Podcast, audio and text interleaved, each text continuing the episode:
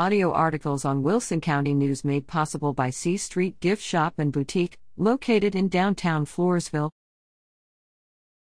Falls City veteran Mike Schwierk celebrates a century of life. Falls City native and World War II veteran Mike Schwierk is the epitome of living history. The fun loving fellow turned 100 years old last Saturday, surrounded by family and friends. Mike has seen more history in the past 100 years than most could even imagine, having been born just three years after the end of World War I. He can give you a first hand account of all the events kids learn about in school. Mike was a child during the Roaring Twenties, experienced the Great Depression, and fought in World War II. Mike has lived through numerous historical events, but hard times never changed this optimistic man's outlook on life. Despite tragedies and challenges, Mike chooses to see the joy and cherishes the simple things in life above all else. He shared his life story in front of a crackling wood stove one cool November morning, surrounded by trophies of his many successful hunts through the years. Early life Mike was born November 6, 1921, on his family's farm in Falls City, where his parents, Conrad and Josie, raised 12 children. The Schwierks worked hard on the farm, but there were some things that the family of 14 couldn't afford. Mike and his siblings ran barefoot most of the time, even at school. If they had shoes, they were shared by all and would be reserved for the coldest days of the year, he recalled. Roaring Twenties and Great Depression. Everyone had to struggle to make ends meet, he said. For the Schwierks, that meant making the best moonshine whiskey around. It was the era of prohibition when alcoholic beverages were illegal in this country. A little extra money here and there from friends and neighbors helped the large family for a while, said Mike. The family's tough economic times continued in the Great Depression. Near the end of the Depression, Mike quit school in the seventh grade to help his father work on the farm because his older siblings got jobs at nearby Civilian Conservation's Corps camps, part of Roosevelt's New Deal. Despite the hardships, Mike cherishes his parents' memory. They were very good parents, Mike said. Conrad lived to be 91 years old, Josie lived to be 89. A family of soldiers. In 1941, as the United States entered World War II, Mike and his brother, Philip, enlisted in the U.S. Coast Guard. Six of the Schwierk brothers fought in World War II. One brother, Adrian, was drafted into the Army, the others enlisted by choice and chose their own branches of service. Adrian was the only one who did not make it home from the war, he is buried in the Philippines, where he was killed in battle, Mike said. World War II. Mike did his basic training in New Orleans, then spent some time patrolling the waters between Florida and Cuba. On one occasion, his team spotted a German submarine off the coast of Miami. He believes that threat was eliminated. As the German push into Europe strengthened, Mike was sent to England.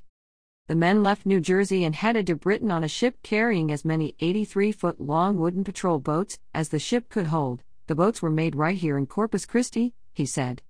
The wooden boats proved crucial for search and rescue, as they were the only boats that did not attract the German magnetic sea mines. From their base in Poole on the English coast, they took a cutter to patrol the English Channel, looking for submarines. The Germans were sneaks, Mike disclosed. D Day. The day after the first Normandy landing in June 1944, Mike and the other Coast Guard crews shifted gears, taking up search and rescue efforts along Normandy Beach. We could not establish a beachhead, Mike said. It took us seven days to establish a beachhead for us to land, the Germans laid railroad pillars on the beach so ships couldn't get in. We bombed and bombed for days. They were well established and dug into the mountains. We had to drop bulldozer tanks from helicopters to seal Germans in the rock, closing them in those outlets. There were 88 Coast Guard cutters between the beach and battleships, he said. Each cutter had a team of three to four men pulling survivors out of the freezing cold water. On the first day after the D Day landings began, Mike and his team pulled 126 survivors out of the water. Many of the injured soldiers had shattered legs from underwater mines. The Coast Guard retrieved the men they thought they could save. Those men were transported to a hospital ship close by. Search and rescue continued for seven days straight without a break. It was absolute chaos, Mike remembered. It was scary, but it was true we were in it. After U.S. and Allied troops established a presence on the beach, Mike's cutter returned to its base in England, where they resumed patrolling the English Channel for submarines.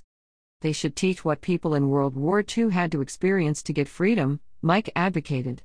The Germans were on our butt and wanted to take over, we had to go save this country because the Germans were going to take us over. We had to fight for our freedoms. During his time in the Coast Guard, Mike earned several promotions. The Coast Guard tried to get Mike to stay, but he was ready to go home. Hell no, he declared. I'm going back to Falls City, Texas. Building a life. Mike ended his journey with the Coast Guard in the same place he began, in New Orleans. The same lady that signed him up four years prior also signed his discharge paperwork, he said. She gave Mike just enough money for food, and he thumbed it back to Falls City from there. When he got home, he celebrated for a few weeks before getting a job at the red and white grocery store. That's where he first saw Joy, the woman who would become his wife. She would come into the grocery store, and Mike smiled. I made several passes at her.